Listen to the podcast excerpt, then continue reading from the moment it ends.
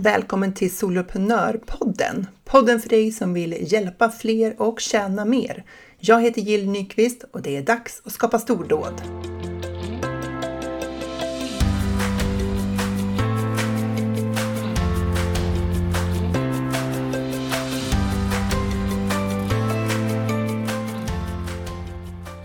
Innan vi hoppar in i dagens avsnitt som handlar om de två återstående eh, säljstrategierna av de här fem som jag delar med mig av som faktiskt fungerar så vill jag ta det här tillfället i akt att tacka dig för att du lyssnar på Soloprenörpodden.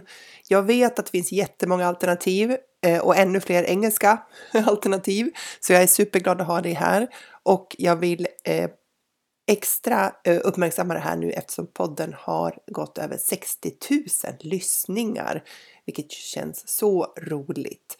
Så jag, vet, jag vill att du ska veta att jag uppskattar att du lyssnar och att jag uppskattar när du taggar podden i en story på Instagram så att jag ser att just du har lyssnat eller skickar DM eller ger en, en rating på iTunes eller på vilket sätt du nu gör av dig. Det betyder jättemycket. Så tusen tack för att du lyssnar och tusen tack till dig som har tagit dig tid att göra det.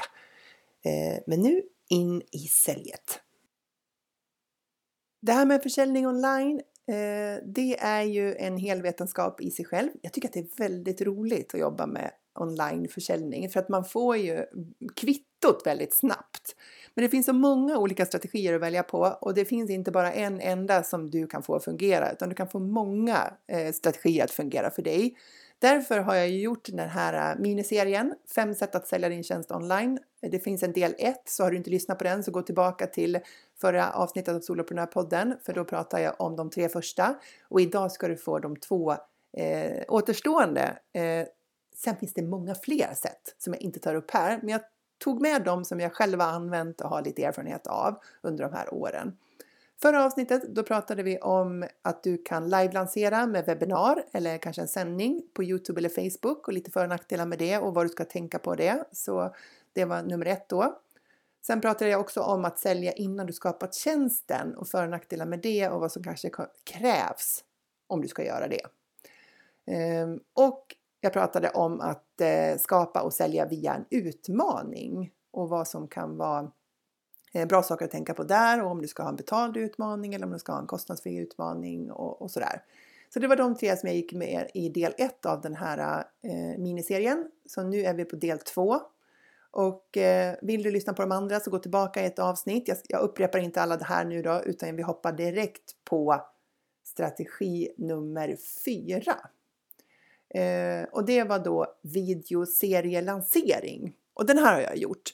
Och det är alltså en serie av videofilmer som är förinspelade. Så, så det här är inte live-levererat utan det är förinspelade videoserielansering. Och eh, i det här så är det lite grann som det är med eh, en utmaning eller en webbinar att du behöver ha ett tydligt löfte för vad man ska få när man går igenom en sån här videoserielansering. Alltså varför ska jag anmäla mig till det här? Och så som jag gjorde då när vi körde den här, det var att eh, eh vi gjorde det här inom Funka med ADHD eh, och eh, det var då riktat till föräldrar som hade barn med ADHD. Och jag tror att vi gjorde den i tre eller fyra videosekvenser. Eh, och eh, de här videosarna då, de berörde olika delar av, eh, av ämnesområdet i den modell vi jobbade efter. Eh, och så drippade vi dem under veckan. Så video 1 kom dag 1, video 2 kom dag 2 och video 3 kom dag 3 och så 4 och så vidare. Så. Och vi gjorde så att man fick anmäla sig till den här videoserien och vid anmälan så eh, fick man tillgång till en landningssida, körde det här via Wordpress då. Och eh, på den här landningssidan så hade vi då lagt först en välkomstvideo som pratade om att det här skulle köra igång och sen den dagen som vi sa att den första videon skulle komma, då la vi upp det på den sidan så den blev tillgänglig. Men sen la vi också en liten sån här um, sneak peek på de andra så man kunde se att det skulle komma fler i den här serien på landningssidan. Men de var liksom inte klickbara då utan man kunde först öppna dem den dagen som de liksom blev, ja, som de gick live då. Eller publicerades så. Och eh, fördelen med det här, det är ju att du kan förproducera de här videofilmerna. Du kan ju optimera så att varje film har en tydlig story som, som hjälper till inom det området som just den filmen handlar om. Och du kan se till att alla tre eller alla fyra eller alla fem, beroende på hur många du har, att de tillsammans skapar efterfrågan på din tjänst. Och det här har du ju väldigt stor kontroll över eftersom du kommer skapa manus och presentationsbilder och allting för respektive video i, eh, vid samma tillfälle för du förproducerar det här, så kan du ju se till att de harmoniserar och det blir en röd tråd och att de verkligen skapar den här känslan av att det här är angeläget, det här är görbart, att de får förtroende för dig som, som eh, expert inom det här området. Och du, behöv, du får inga överraskningar här. så här, är det live så är det live. Och jag älskar live-lanseringar så det är, inget, liksom, det är inget ont om det. Men det kan ju hända saker. Alltså jag har kört mycket live i mina dagar och det har varit eh, tekniska problem eh, flera gånger. Liksom, att problem med internet eller problem med Facebook som gjorde någonting just då eller problem med Zoom. Eller, alltså det kan hända saker när det är live. Det i sig är inget skäl att undvika live-lanseringar. Jag menar bara att när du förinspelar det här så har du verkligen eh, större rådighet över alla delar. Du kan liksom förbereda det här och du kan göra det eh, om du vill långt i förväg. Så. Det här innebär ju också som du förstår en möjlighet att överarbeta det här. Du vet att man håller på att göra om de där filmerna i oändlighet för att man såg lite konstig ut där eller man sa lite fel där och sådär. Så att det, eh, det tycker jag är den största eh, det största irritationsmomentet för mig när jag spelar in och inte kör live, det är att då börjar jag haka upp mig på sådana där saker. Så bara, Nej, men det, där, åh, det var lite råddigt sagt eller åh vad jag sluddrade där eller jag sa fel ord där, jag sa ett men men jag menar ju och eller du vet sådär. Och så gör jag om. Så det där gör jag ju inte när, när jag kör live, för live är live och då säger jag säger ju fel då också, men då har jag liksom större tolerans för det. jag hakar inte upp mig själv så mycket på det när det är live. Men när det är förinspelat och jag kan gå tillbaka och titta på det där, då stör det mig liksom. Så där får jag hålla i mig själv för att jag inte ska så här, överarbeta och göra om och göra om. Eh, så det är både för och nackdelar det där med att eh, kunna förbereda och kunna eh, liksom, leverera med hög kvalitet. Men du är säkert mycket bättre på att balansera det där än vad jag är ibland. Så. Eh, det som är eh, nackdelen med en videolansering då, det är ju att det kan ju, alltså det kommer krävas en del kommunikation för att få människor att orka titta på dina filmer eh, fastän det inte är live. De har ingen, ingen tid att passa här utan de ska liksom klicka in sig på det här på eget bevåg. Och naturligtvis så behöver du en mailsekvens under det här så att du säger så här, nu fick nästa, nästa video släppt och den heter så här och den ger dig det här. Så du får tänka dig att du ska sälja in varje video för sig i mailformat för att, eh, för att skapa den här känslan av att det här måste jag titta på nu. Och du kanske också säger att den här videoserien bara är tillgänglig ett visst antal dagar. Så att du skapar en känsla av angelägenhet. På engelska brukar man ju säga sense of urgency, att det är lite brådskande, att det är nu det händer. Att man inte eh, tar för lätt på just det behovet av att tydliggöra för människor att det är nu det händer, det är nu man kan se nästa variant. Eh, du kan ju såklart bjuda in till den här eh, videolanseringen eh, precis som du bjuder in till en utmaning eller du bjuder in till ett webbinar. Eh, och du kan också, eh, alltså att du, du, skickar dem till en landningssida. Det finns ett tydligt löfte om vad de kommer få för nytta av det här och eh, de anmäler sig med sin e-postadress. Men sen kan du ju fortsätta att fylla på det här under veckan för att man kan ju titta i kapp så vi säger att du har fyra delar, då kan man ju faktiskt anmäla sig när den fjärde delen släpps och så kan man titta ikapp på del 1 till 3, för de kommer ju ligga där då på den här äh, samlingslandningssidan som man bara får tillgång till då när man är anmäld. Så, så att du kan fortsätta att driva in människor till din videolansering eh, under hela den veckan som du kör den här då. Och eh, du behöver ju bestämma dig för så här, hur många videor ska ingå i serien och vilket budskap ska du ha genom det här.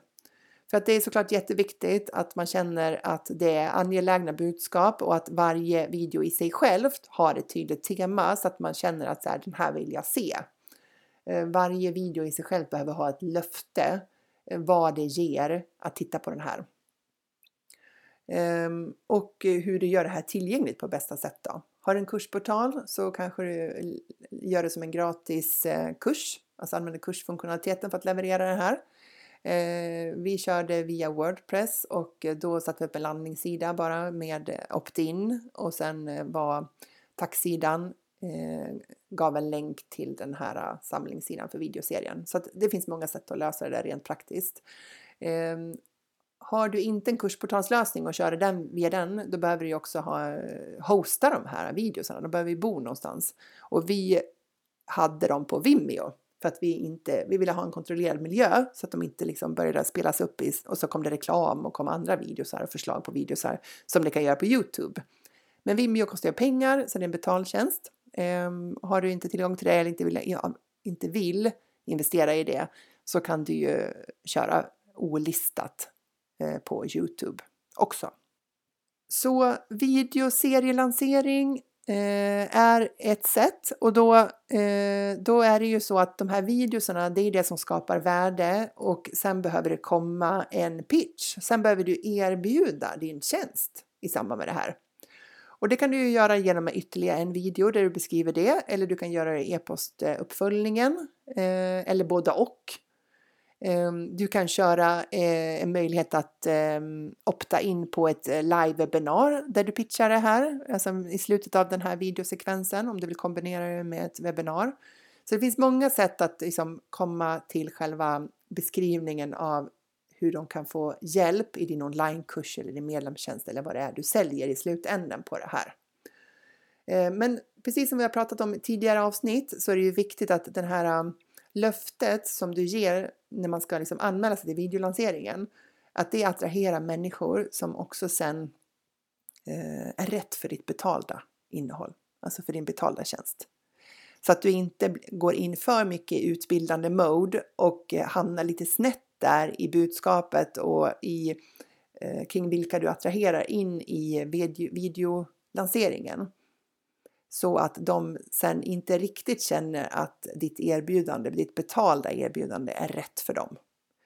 Eh, utan se till att de två linjerar med varandra. Och det gäller ju oavsett vad det är du ska sälja såklart. Och vilken eh, strategi, försäljningsstrategi du väljer så behöver vi linjera det. Så, så en videolansering eh, kan, eh, kan vara en säljstrategi du använder. Jag har använt det. Jag minns inte hur konverteringsfrekvensen var men jag har Eh, ja, ja, vi var nöjda då i alla fall. nu var det här något år sedan. Eh, men eh, det här är bra ifall du känner ett väldigt stort motstånd till att köra live. Då skulle det här kunna vara en. Men du vill ändå ge en möjlighet att bjuda på värde och skapa förtroende eh, i flera steg. Det vill säga att det inte bara är ett förinspelat webbinar du skickar dem till utan det faktiskt är en serie som bygger upp mot någonting. Okej, nummer fem då. Eh, säljstrategi. Det är ju en mer avancerad variant där du bjuder in till någon form av event. Och det här kan göras på många olika sätt och du har säkert också sett att det har varit en del inbjudningar till eh, event. Eh, de som jag har erfarenhet av, det är ju när man har bjudit in olika experter inom det här området att föreläsa i eventet och eh, som deltagare då får jag liksom tillgång till de här experternas presentationer eller föreläsningar eller vad det är för någonting. Minikurser kan det också vara. När jag anmäler mig till eventet. Och ett event det kan man göra hur stort som helst eller man kan hålla det förinspelat och väldigt eh, enkelt.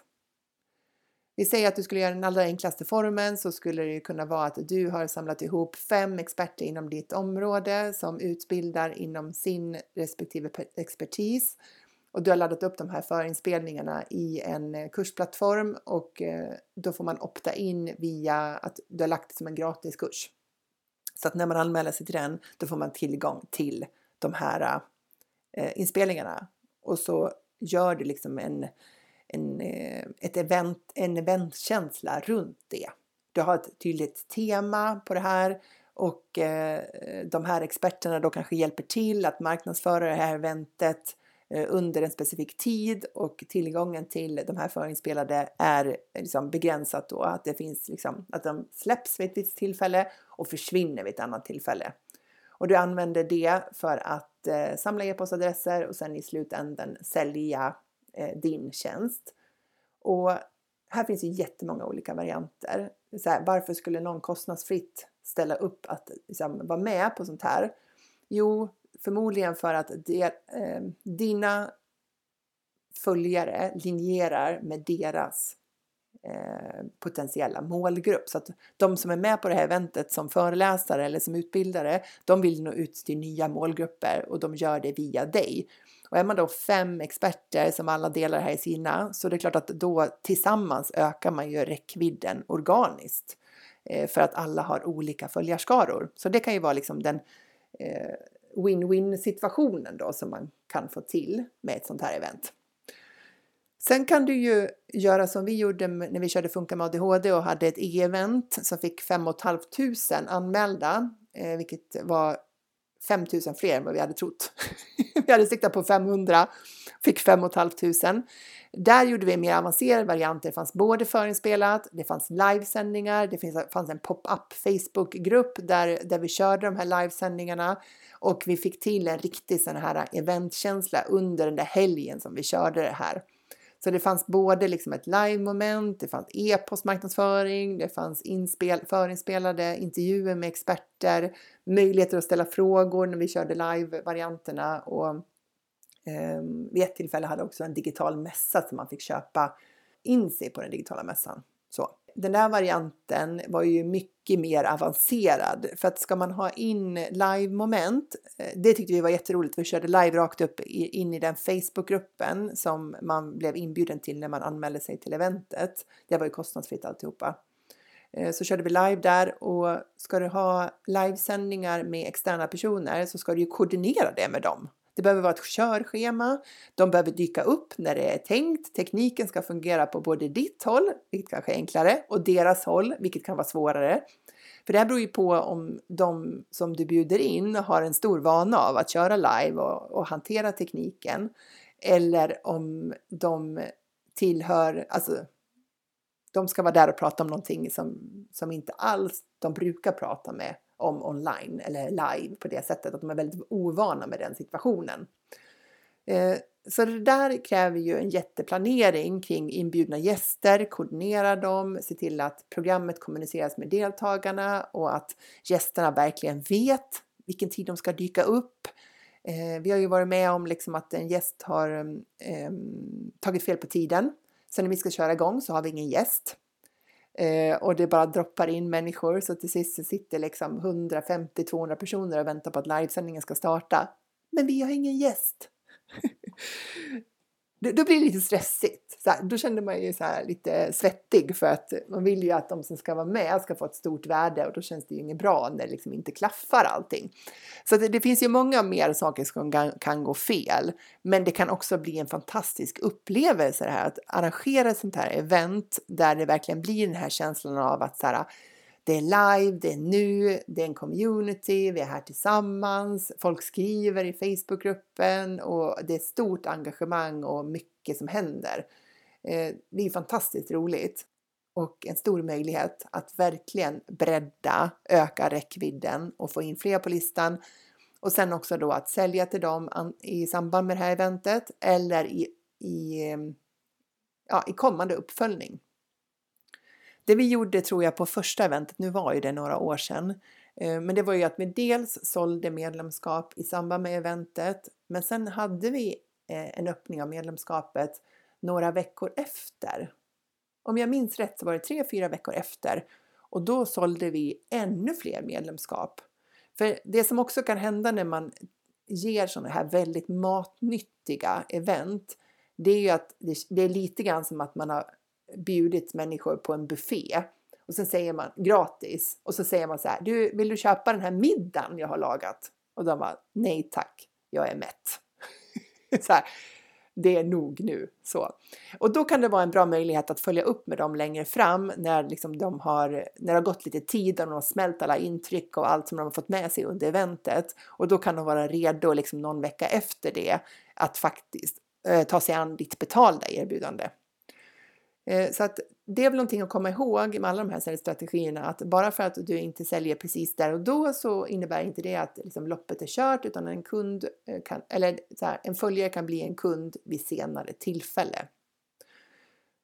Så ett event eh, som säljstrategi kan absolut vara rätt för dig om du antingen har ett stort nätverk eh, av potentiella experter eh, Eh, eller att du vill utvidga ditt nätverk och du vill ha någonting att eh, utvidga det med, det vill säga att du vill ha en anledning att ta kontakt med ett antal personer för att du vill få in dem i ditt nätverk och, och använder det som ett nätverksbyggstrategi samtidigt som det blir win-win för både dig och dem. Så eh, jag skulle väl inte rekommendera att man som ny eh, och ovan med att sälja online som drar igång med event som det första säljstrategin. Utan då finns det enklare sätt att sälja på. Eh, om du vill veta mer om event så har jag ett tidigare avsnitt här i Soloprenörpodden, jag tror att det är två avsnitt till och med, som handlar om just e-event. Ehm, så att där kan du gå tillbaka till det eh, det är nog ganska långt ner i listan nu, men eh, där kan du hitta i alla fall event som, så att du kan få lite mer input i hur du kan lägga upp ett event, för jag delar våra erfarenheter där. Så det var de två återstående säljstrategierna då, videoserielansering och event som säljstrategi. Och eh, grunden för alla de här sakerna som jag pratat om i det här avsnittet och i det förra, eh, det är ju planering. Och jag vet inte om du tycker att det känns fantastiskt att höra det eller om det bara känns som jättejobbigt. Men gör du en bra planering oavsett vad det är du har tänkt att du ska hålla så underlättar det enormt. Och när jag, vi ska inte liksom fördjupa oss i det, men jag ska bara säga en sak om det och det är eh, när jag gör min planering för mina säljinsatser, då börjar jag alltid bakifrån. Så här, när ska kassan vara öppen? om jag har en sån tjänst där det finns en öppen och stängd kassa. Så. Och så sätter jag datum för det och sen planerar jag därifrån och mot början. För då kommer det ge sig självt där, där du ser liksom så här, okej, okay, när ska jag då hålla min utmaning eller mitt webbinar? Om jag ska hålla, vi säger webbinar för enkelhets skull, om jag ska hålla webbinariet här, när måste jag då bjuda in till det? Om jag ska bjuda in där, när måste jag då ha landningssidan klar? Om jag ska ha landningssidan klar här, när behöver jag då ha formulerat titeln för webbinariet och själva liksom löftet för webbinariet? Då skapar du ett ramverk för eh, din tidplanering så att du gör saker i rätt ordning och att du börjar i tid. För det behövs ju en del kalendertid här för att hinna bjuda in och sådär om du inte har enormt stora följarskaror så det följer, följ, liksom, fyller upp sig snabbt. Så gör dig själv en tjänst och planera. Och sen är det förberedelser som i förbereda eh, produktionen av de här olika delarna som verkligen kan underlätta. För du behöver inte sitta och skapa alla sociala medieinlägg för inbjudan till webbinariet samma dag som det ska ut. Och du behöver heller inte sitta och skapa alla säljmail i säljsekvensen efter webbinariet samma dag som det ska ut. Ehm, säljer du i en kursportalslösning eller så är det ju väldigt lätt att skapa eh, automatiserade mail. Det kan du göra på annat sätt, du behöver inte ha en kursportal för det. Men, men just det där att du har en automatisk mailserie som går ut med ditt erbjudande som är eh, schemalagd att starta eh, efter du har hållit ditt webbinar. Så då kan du i princip du vara klar med hela den mejlserien flera veckor innan det är dags och så har du bara schemalagt den så att det går ut på de dagar, de tidpunkter du har tänkt dig. Samma sak med eh, inläggen som promotar, marknadsför ditt webbinar eller någon utmaning eller vad det är för någonting, så kan ju du ha skapat dem och schemalagt dem i lämpligt verktyg så att de också går ut när du vill att de ska gå ut under den period du har tänkt att marknadsföra. Så att det finns mycket du kan förproducera som gör att du kan genomföra det här samtidigt som du gör andra saker i ditt företagande. Jag till exempel, jag har aldrig en sån fri yta så att jag kan bara fokusera på min lansering när jag lanserar. De här leveranserna till kunderna ska ju fortgå eh, samtidigt som jag eh, jobbar med min lansering och då behöver jag jobba smart med lanseringen för att det ska gå ihop sig.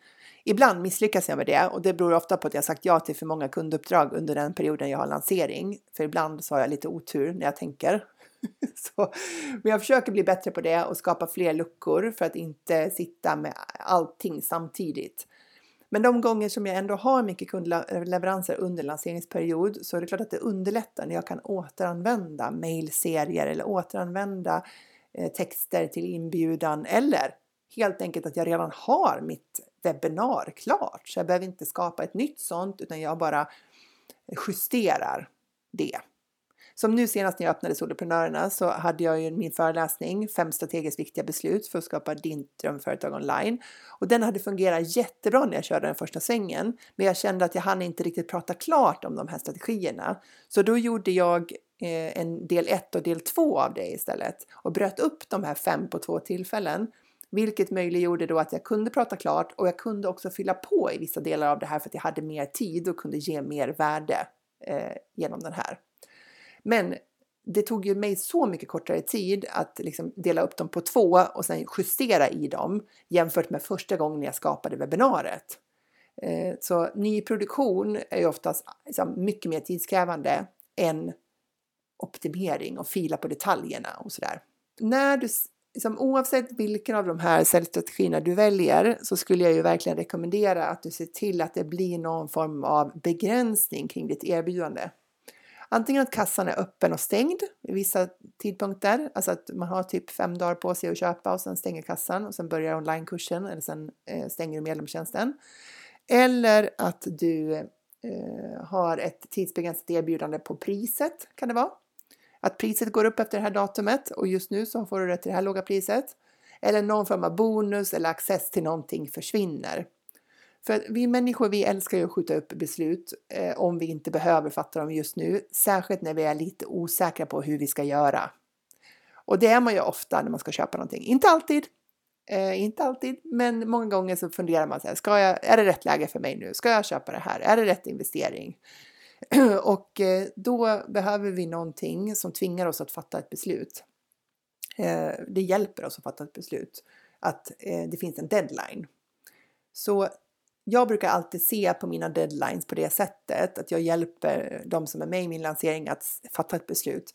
Det beslutet kan ju vara nej. Alltså de flesta säger ju ändå nej om man tittar på procenten. Eh, och det är inget konstigt med det.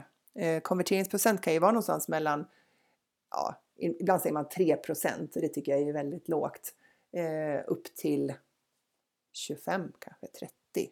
Så det beror på hur, hur väl du har ringat in målgruppen och så vidare det hjälper till det där med att jag behöver fatta ett beslut. Och ibland är det beslutet ja och ibland är det nej. Men det viktiga är ju att de gjorde det medvetet så att det inte bara rann ut i sanden.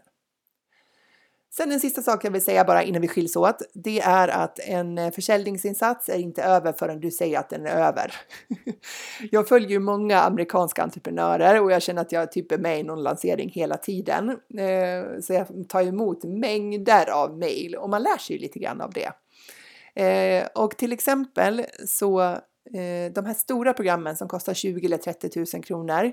De kan göra en sån så här, de stänger, eh, de kanske bara har en öppning per år. Eh, och så stänger de eh, kassan. Men sen kommer det till oss som är med i lanseringen då eh, en möjlighet att gå med efter 60 dagar.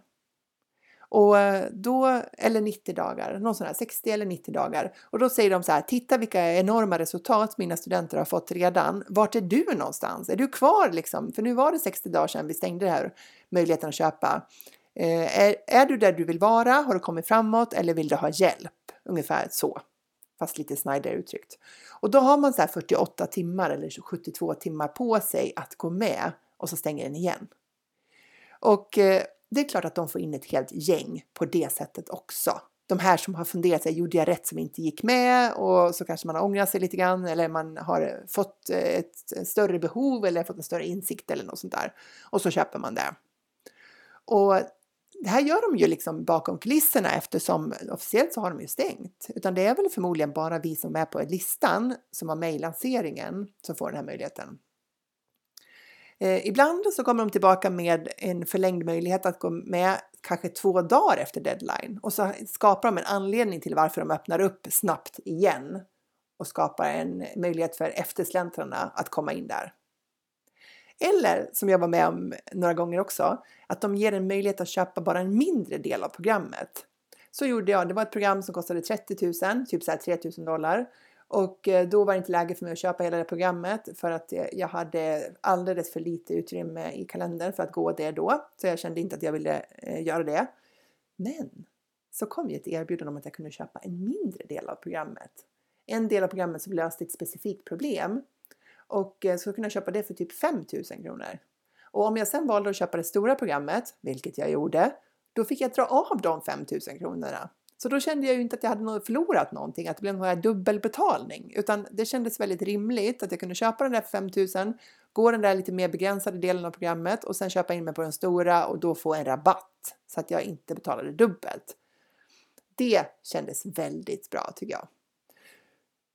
Ja, hörru, det här var vad jag tänkte säga just idag om att sälja tjänster online. Eh, det här var alltså del två. Det finns en del ett. Gå tillbaka och lyssna på den om du inte redan har gjort det. Och det här var fem sätt. Det här betyder inte att det var de fem enda sätten. Jag har inte ens berört det här med automatiserad försäljning, alltså evergreen försäljning, som du säkert har hört talas om också. Och det finns många fler säljstrategier än det här. Men det här är de som jag har mest erfarenhet av, som jag har gjort eh, flest gånger och jag kan säga att alla de här fungerar.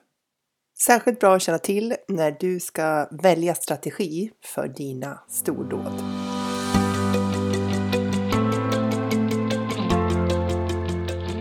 Stort tack för att du lyssnar på Soloprenörpodden. Jag är så glad att ha dig här. Du får jättegärna lämna mig en review på iTunes och ratea podden. Ge den fem stjärnor om du tycker att den är värd det, så hjälper du mig att sprida den till fler. Eller varför inte ta en skärmdump på det här avsnittet och tagga mig på en story på Instagram, solopreneur.nu.